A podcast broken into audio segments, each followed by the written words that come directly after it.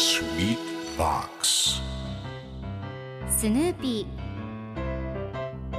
それはチャールズ・シュルツが1950年から50年もの間描き続けたアメリカの漫画ピーナッツに出てくるオスのビーグル犬。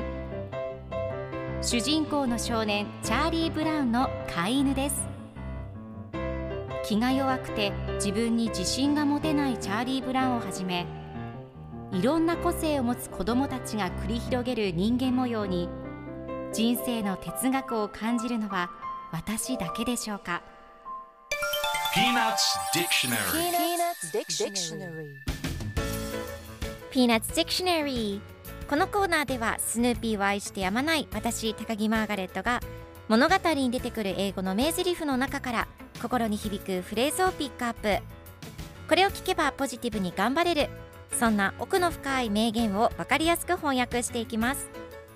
それでは今日ピックアップする名言はこちら。I can't seem to avoid it. I can't seem to avoid it.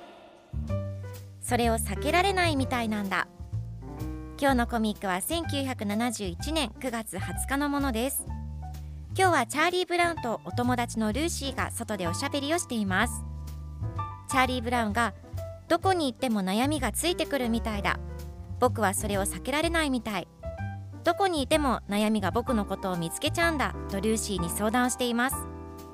するとルーシーが、チャーリー・ブラウン、あなたに必要なのは非公開の生活よと答えています。SNS などで自分の生活を公開することで悩みがある方多いのではないでしょうか。ぜひ一度 SNS などをやめて自分の生活を非公開にするといいかもしれませんね。では今日のワンポイント英語はこちら。 AVOID、 避ける、逃れる、回避するという意味です。今回のコミックでは I can't seem to avoid it と出てくるので、私はそれを避けられないみたいという意味になります。では avoid の例文2つ紹介すると、まず1つ目、リスクを回避する avoid risks。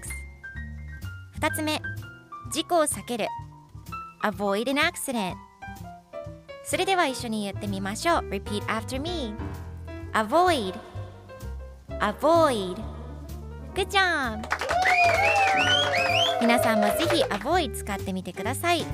ということで今日の名言は I can't seem to avoid it でした。Peanuts Dictionary.